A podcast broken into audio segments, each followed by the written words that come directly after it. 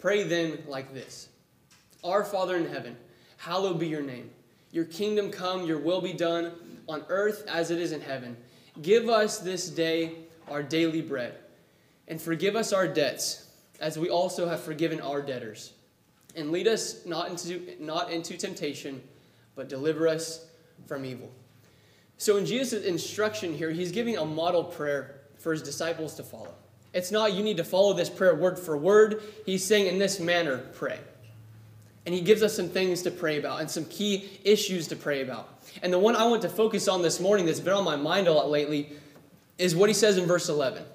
He says, Give us this day our daily bread. For me, that hasn't meant a whole lot in the past. I kind of read over it and I didn't really see the big significance. He's talking about some big things like forgiveness of sins. He's talked about temptation. He's talked about God's kingdom coming, the church coming down to earth. And this daily bread just kind of seemed like, yeah, our daily bread that seems simple and irrelevant when I read over it. But the things he's talking about in this simple, short explanation, I feel like are all very important, so I wanted to dive in and see more about this. I want to, before we move on, I just want to note what he said here. Do not heap up empty phrases in prayer. And that's something I find myself guilty of all the time. I just found myself guilty of it this week. I was sitting there praying, and I felt like I was getting more anxious as I prayed. I was just heaping things up. I wasn't really talking to God with meaning. And that's what this, I think the whole focus of our study is going to do is to get us some, some focused meaning on our daily bread and what this means. So I want to go back into the Old Testament. We learn from the New Testament that the Old Testament was something that we can learn from so that we can gain hope and we can gain understanding through. And what I want to look at is the time in, in God's people's history when the people of Israel were enslaved in Egypt. What happened in those, in those events, you remember, Moses was called by God in chapter 5 of Exodus. Moses said, God, uh, God said, Moses, I'm going to have you lead the children of Israel out of Egypt. You're going to get my people out of the bondage, out of the slavery that they're in. We can read about that in history. This was, these were events that happened. And in chapters 8 through 12 of Exodus, God sends the plagues. You may have heard of those, the, the 10 plagues, where, where God struck uh, the land of Egypt with plagues and with problems because he was trying to show Pharaoh, you better let my people go. And if you won't let them go, I'm going to rain down on you. And he put plagues on, on, on Egypt. And Pharaoh, is, Pharaoh had to, to give way, and he had to, to decide okay, you can let my people, I will let your people go because I cannot suffer these plagues anymore. That was the whole premise of the plagues. In chapter 14, the Israelites are finally let go. They get away, they're celebrating, and then they get to the Red Sea. Pharaoh's armies are coming behind them to catch them. He said he was going to let them go, but he ends up chasing after them. God's people get to the edge of the Red Sea and they're stuck. And what happens there? Maybe you remember Moses struck his staff in the ground and the Red Sea parted. And God's people went through the Red Sea. Some, as we understand, 7,000 feet deep this Red Sea was. God's people went through the sea on dry land with walls of water above them as they walked through. Amazing things that happened miraculously. And in chapter 15 of Exodus, God's people get to the other side. God closes the water behind them so that the, so that the army that was behind them is washed away by the ocean, by the Red Sea. And they get to the other side, they're celebrating, they're singing the song of the sea, how God has, has sent the horse and rider into the ocean. He has trampled our enemies under his feet. And there's this great rejoicing by God's people. And then we get to the period that we're really going to focus on the wilderness. God's people get through this. Uh, the, the army behind them is destroyed. They're free. They're on the other side. They're free and clear. But that's not where the story ends. What happens then is the children of Israel go into a period of, of, of time called the wandering. They're out in the wilderness. And in this time of wandering, we learn some very interesting lessons for our own lives as we compare them to the children of Israel. And in chapter 16 of this period, is where we're going to pick up. And it reads there in Exodus chapter 16, verse 2. And the whole congregation of the people of Israel grumbled against Moses and Aaron in the wilderness. And the people of Israel said to them, Would that we had died by the hand of the Lord in the land of Egypt, when we sat by the meat pots and ate bread to the full. For you have brought us out into this wilderness to kill this whole assembly with hunger. So, what's happening here is the people get out in the wilderness and they get hungry, they get thirsty, and they get afraid. And while this God that just delivered them did some great things, they're now in a position where they're like, hey, yeah, you delivered us, but now we're going to die of hunger. And they're confused. And they complain against the leaders, Moses and Aaron, and say, We just wish we would have died in Egypt. And they say, You know, we sat by the meat pots, there was plenty of food there. Really? Because the people of, of Israel, when they were in Egypt, complained because of how great the burden was on them. They complained about how they had to do harder and harder work with less and less support, and it was a huge burden for, for a long time for the, for the Israelites. They get out, and now they're saying, Man, we sat by meat pots and ate bread to the full. We had whatever we wanted there. That's not really the case. They have selective memory. They're thinking back, Man, it used to be so good, but it really wasn't. But regardless, they're complaining now. They need food. In verse 4, the Lord said to Moses, Behold, I am about to rain bread from heaven for you. And the people shall, go out and gather a day's portion every day, that I may test them, whether they will walk in my law or not. On the sixth day, when they prepare what they bring in, it will be twice as much as they gather daily. So, what's going on? They have this hunger, and God says, Okay, I'm going to take care of it. He says, I'm going to send bread from heaven, and this is how. So Moses and Aaron said to all the people of Israel, At evening, at evening you shall know that it was the Lord who brought you out of the land of Egypt. And he says here, remember this, that they're go- to go out and gather this bread every day so that God's going to test them whether they'll walk in his law or not. Verse 7 And in the morning you shall see the glory of the Lord because he has heard your grumbling against the Lord. For what are we that you grumble against us? So Moses says, This is what's going to happen. This is how you're supposed to take this manna when it comes to you. And he said, You're going to see God is who he said he is, and he hasn't left you. And it's interesting is the children of Israel grumbled, but God still provided. He heard them, and he provided for them. That's going to be important as we go through this. And so what happens in verse 13? In the evening, quail came up and covered the camp, and in the morning, dew lay around the camp. And when the dew had gone up, there was on the face of the wilderness a fine, flake like thing, as fine as frost on the ground. This is the manna. This is what we talked about in the beginning. This is this manna. And he says it came on the ground like a frost like thing. So, so when the dew left, there was this frost. And in Numbers, it tells us that it was like coriander seed and like bdellium stones.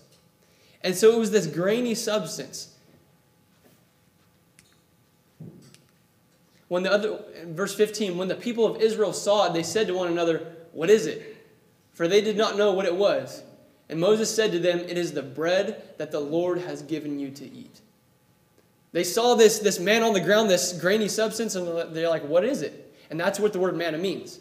The word manna literally means, what is it? And that's something that I think we can all relate to. Is when God provides for our needs, it's never in the way we really think it's going to happen.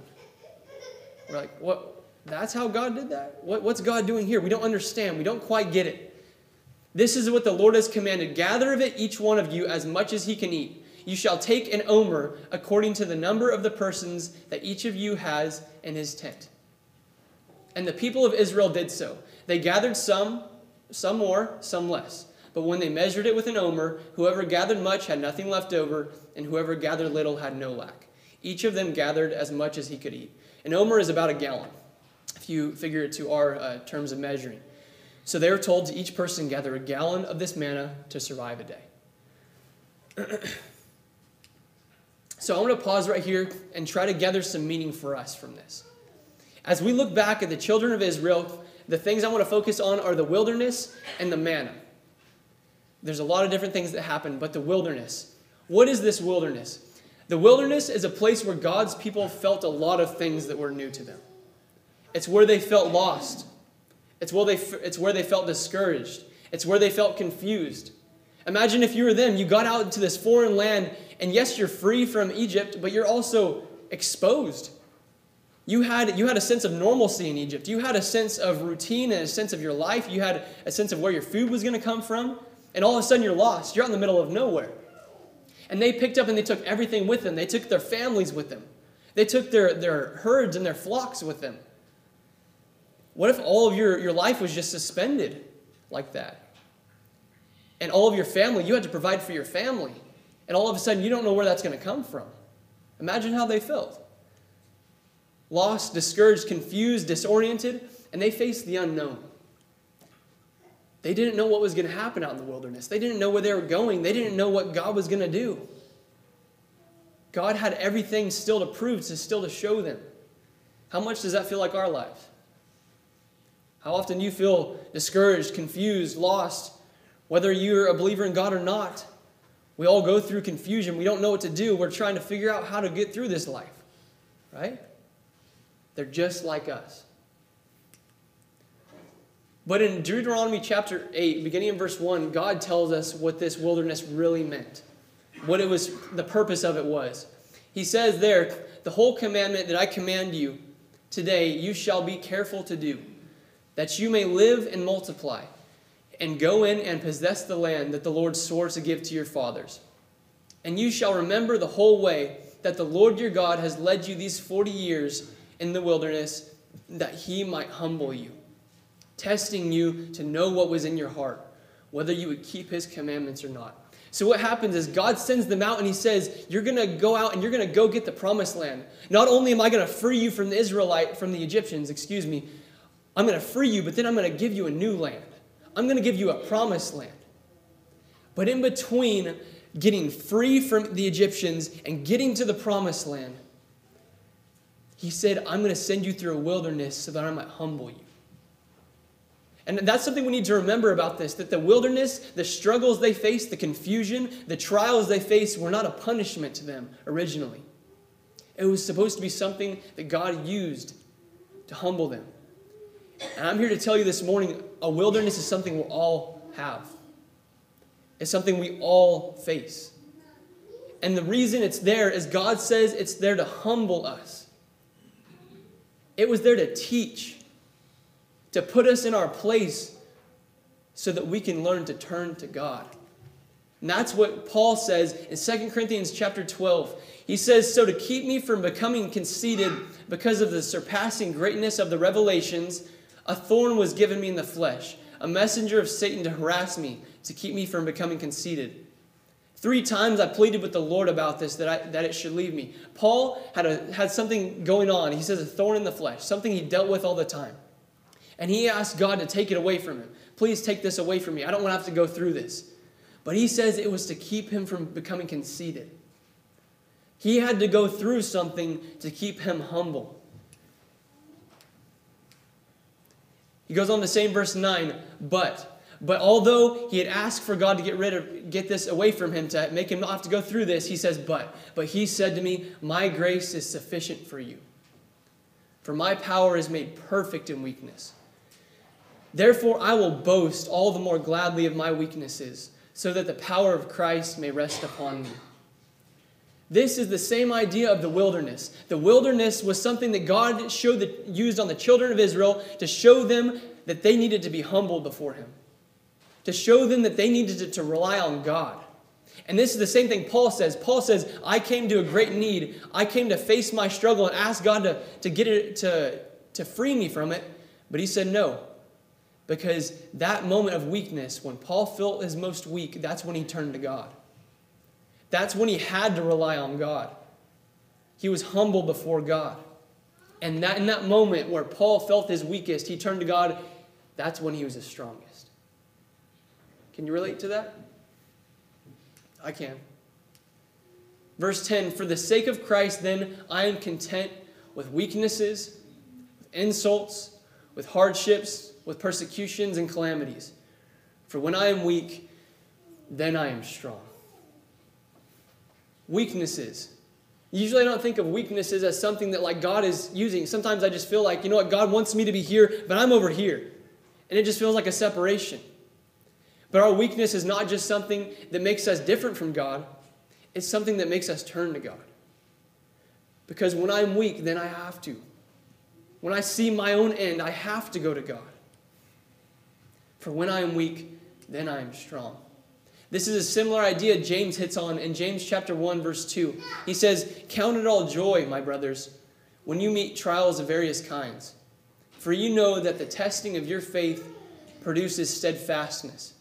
And let steadfastness have its full effect, that you may be perfect and complete, lacking in nothing." The writer James tries to hone us in on this idea that your, your difficulty, don't waste it. Don't look at it like it's not worth anything. Our difficulty is something that God uses to train us, to mold us, and to make us grow. In its full effect, we become perfect and complete, lacking in nothing.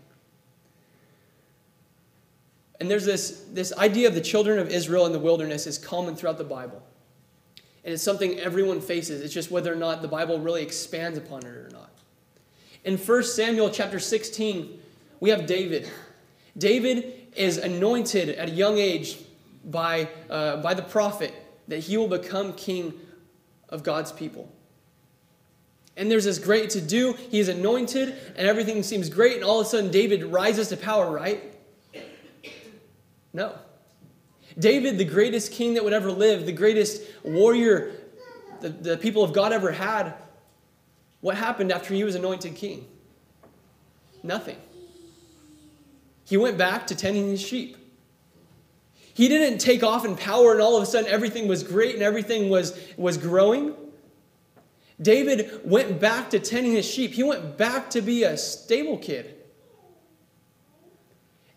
But God used this time when David was, was just going about his daily life, doing normal things. God used it for great things. Because do you remember David when he is going to fight Goliath? He now has the faith to take on Goliath because he said, You don't know what's happened. God came and helped me when my, when my sheep were about to be attacked. I killed the lion and the bear with my bare hands. And it's in this time of, of waiting before David was king that he grew his faith by, by things like this, like the lion and the bear that he killed with his own bare hands, things that strengthened his faith in the time between when he was anointed king and the time between his life actually took off. There was an in between time where God grew his faith, where God showed him that God was there for him. When that bear came after him, when that lion came after him, those struggles he went through grew his faith. What about Paul? We look at Paul in the New Testament and we're like, man, he just he did so much and he did he was one of the greatest leaders the church ever had. He was one of the earliest apostles, wrote most of our Bible, of our New Testament. And it seems like he was just always with it, right? Always on top. Well, Paul was converted, actually. Paul came from the other side. He came from people who are opposing Christians. And when he was converted, then it all happened, right? No. We learn in Galatians 11 what actually happened. For I would have you know, brothers, that the gospel that was preached to me is not man's gospel. For I did not receive it from any man, nor was I taught it, but I received it through a revelation of Jesus Christ. For you have heard of my former life in Judaism, how I persecuted the church of God violently and tried to destroy it.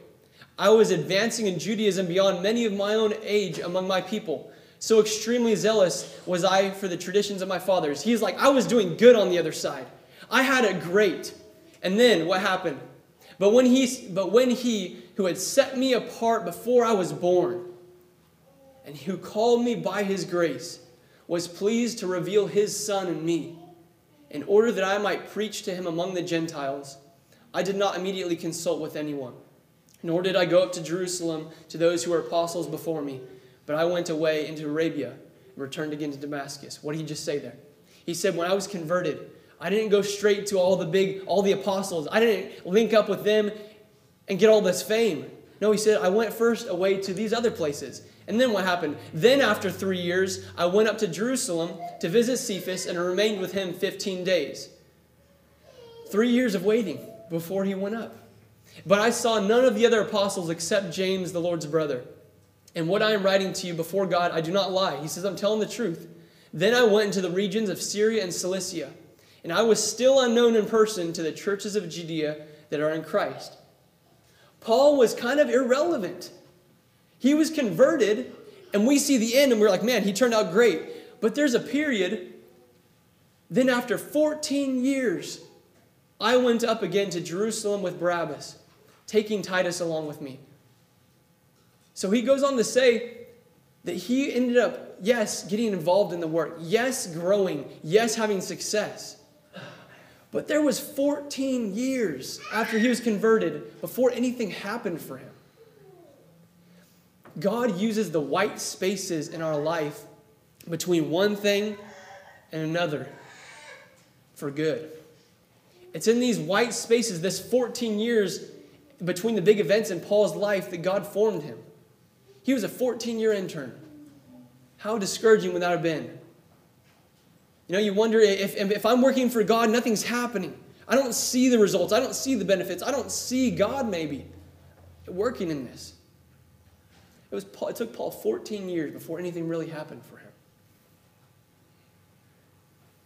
In the Bible, there's a lot said between the white spaces, between this happened and, and something else happened. We see that both in David's life before he was king and the life of Paul, one of the early church's greatest men.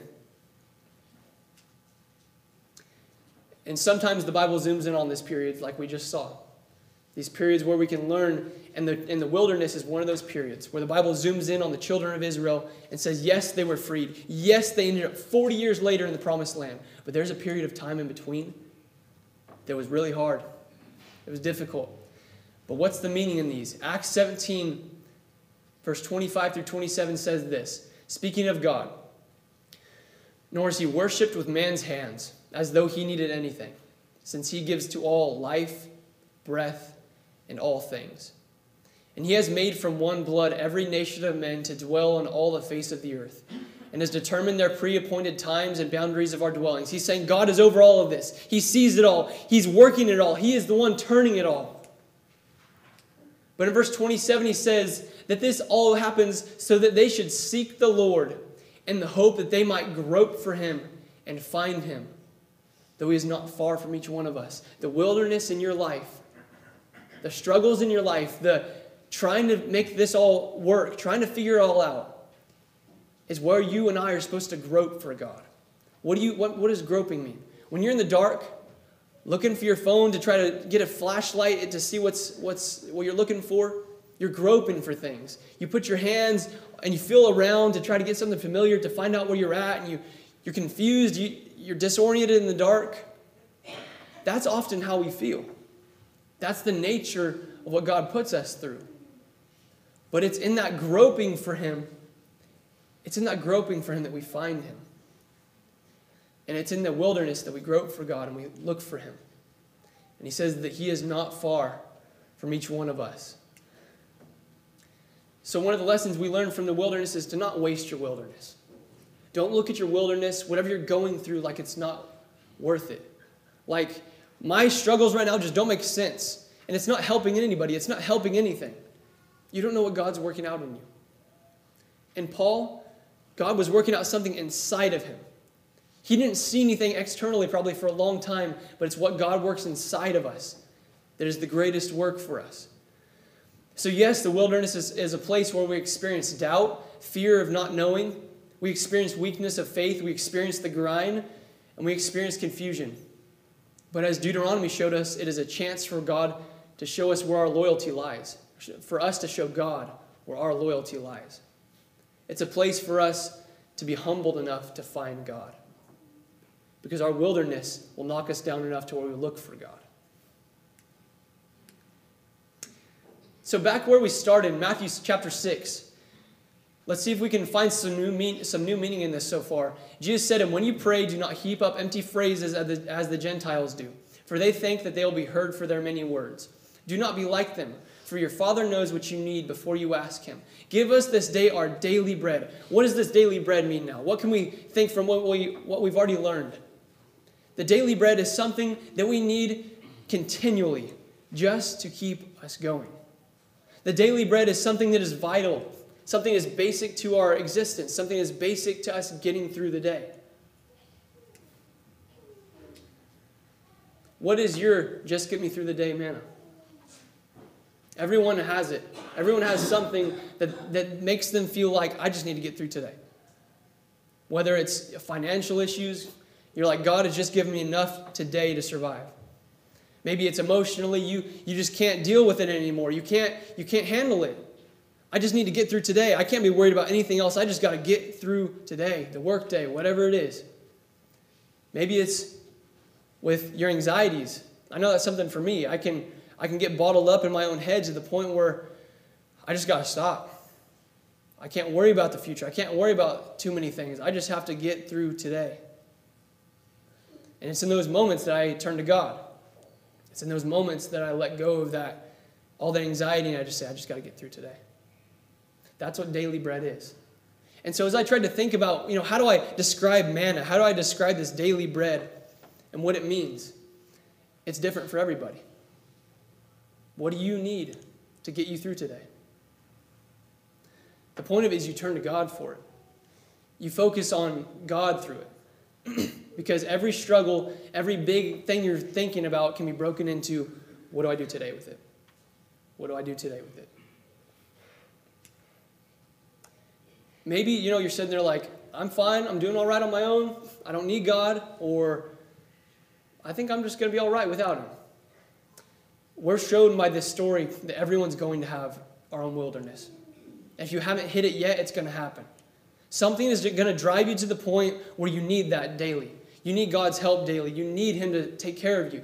And that's where we're told what to do. In 1 Peter 5, it says, Humble yourselves, therefore, under the mighty hand of God so that at that so that at the proper time he may exalt you, casting all your anxieties on him, for he cares for you.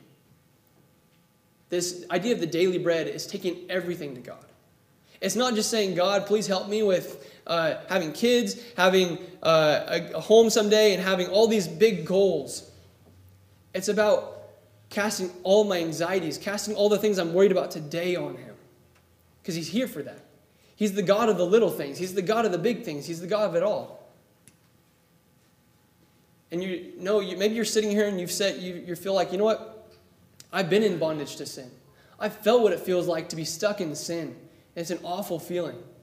But you're like, you know, I felt, I've seen the plagues of the Egyptians. I've seen God, you know, the thing, the bad things that happen when people don't uh, live godly, the things that happen in people's lives uh, with, when sin is involved. You've seen that and you're like, you know what? I, I see the consequence of sin. I don't want that. Maybe you've ran free from the bondage of, of Egypt. You've seen what that sin is like and you want to get away from it, and you have. You felt that running free. I'm free from sin. I'm choosing Christ. He is going to be my Savior. And you have ran free from sin. And you've gotten away and you felt that.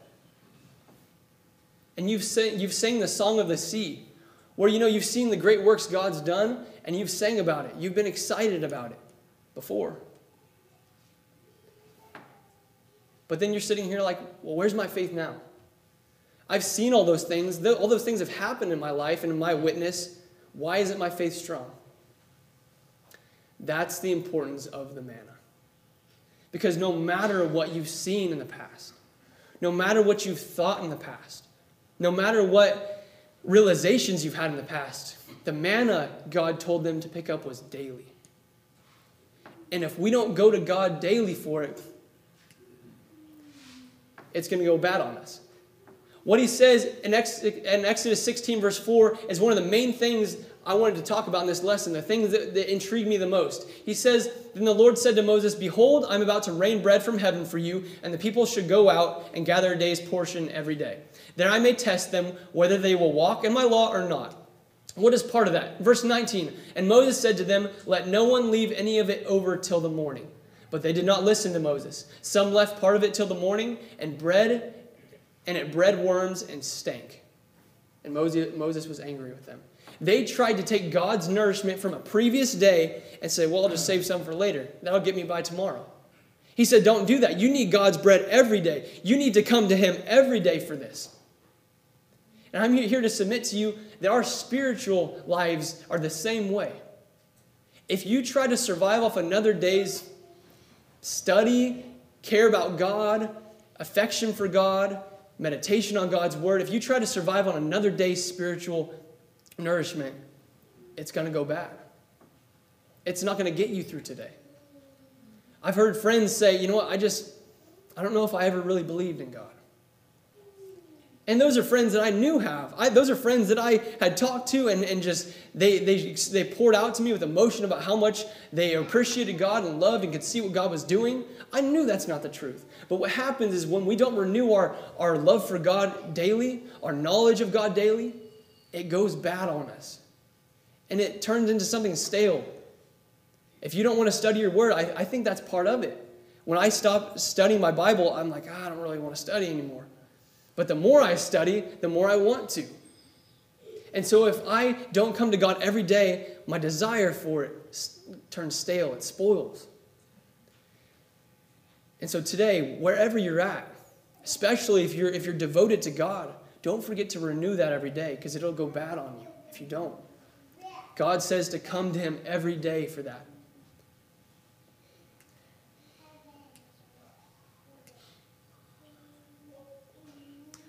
So, how do we get this fresh bread? How do you get this manna every day from God?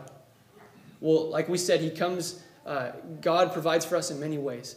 And the first thing we have to do is we have to be hungry for it before we'll actually take it. We learn from the story of the woman at the well. He said, You know, he who thirsts will drink, and he who drinks, it'll become a well in him and it'll become living water. So, what we have to do, we have to want, first want it. We have to first hunger for it. We have to first thirst for it. And if you don't, ask God. Say, God, I don't want you that bad. Just tell him like that. Say, I want to be hungry for you. I want to be thirsty for what you offer, but I'm not. Please help me to get there. And that is the first step, to thirst for it. Now, just for a little assurance, we learn from the New Testament that the Old Testament is there to give us hope. And so I want to read the, the latter part of the, those verses I was reading in Deuteronomy earlier beginning in verse 4 of chapter 8. He says, after telling them what the wilderness was for, after telling them that yes, it was going to be hard and they were going to be humbled by it, he says, Your clothing did not wear out on you and your feet did not swell these 40 years. You know, after 40 years of wandering, you think you'd need a couple new pairs of shoes, some new clothes. I don't care what brand of clothes you wear, it's not that good. It'll last you 40 years in the desert. He said, it didn't, your feet did not swell. I took care of you in those 40 years. That though you're in the wilderness, though you're wandering, I took care of you still. Know then in your heart that as a man disciplines his son, the Lord your God disciplines you. So you shall keep the commandments of the Lord your God by walking in his ways and by fearing him.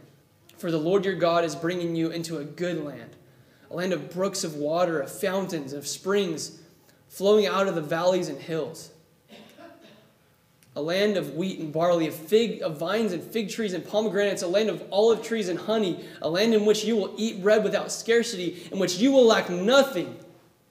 A land whose stones are iron and out of whose hills you can dig copper. And you shall eat and be full, and you shall bless the Lord your God for the good land he has given you. God was leading them somewhere. The thing you can know about your wilderness is the promised land comes after the wilderness if you come to God with it and you come to God in your wilderness. If they wouldn't have left Egypt, if they would have just stayed there and not gone through the wilderness, the hard times, they wouldn't have been at the promised land. But because they went through it all, the end was the promised land. And that's the hope for us as Christians, right? The promised land, the everything you're doing today, the grind you're going through, the wilderness you have in your life, the difficulties, it has meaning because the other side is a promised land from God. And in closing, I think it it's needs to be pointed out that Jesus is our bread from heaven. He tells us in verse 30 of John chapter 6 So they said to him, Then what sign do you do, that we may see and believe you? That, what work do you perform? Our fathers ate the manna in the wilderness, as it is written, He gave them bread from heaven to eat. So they're saying, You know, they had manna from, from God. What do you have to bring us? They're talking to Jesus. Jesus then said to them, Truly, truly, I say to you, it was not Moses who gave you the bread from heaven.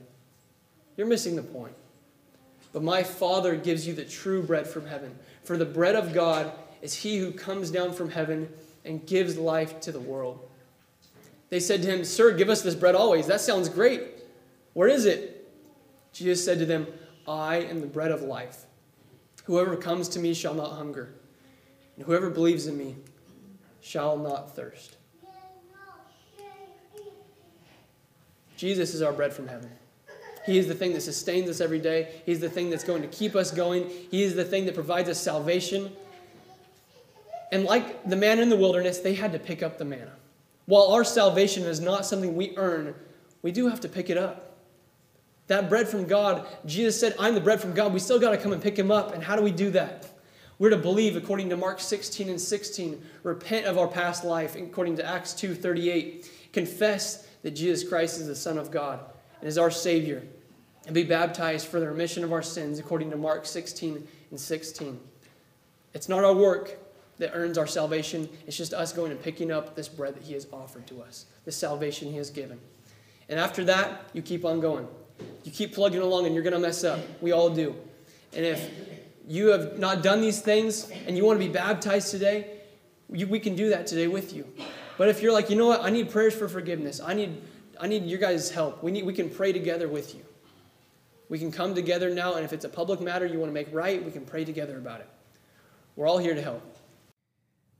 We thank you for listening to our podcast put on by the Church of Christ at 2215 Planz Road in Bakersfield. If you would like any additional information, or you would like to receive a free Bible correspondence course by mail, please email us at info at churchofchristbakersfield.com. Our service times are Sundays at 10:30 a.m. and 5 p.m. and Wednesdays at 7:30 p.m. Please make plans to join us. We would love for you to be our honored guest.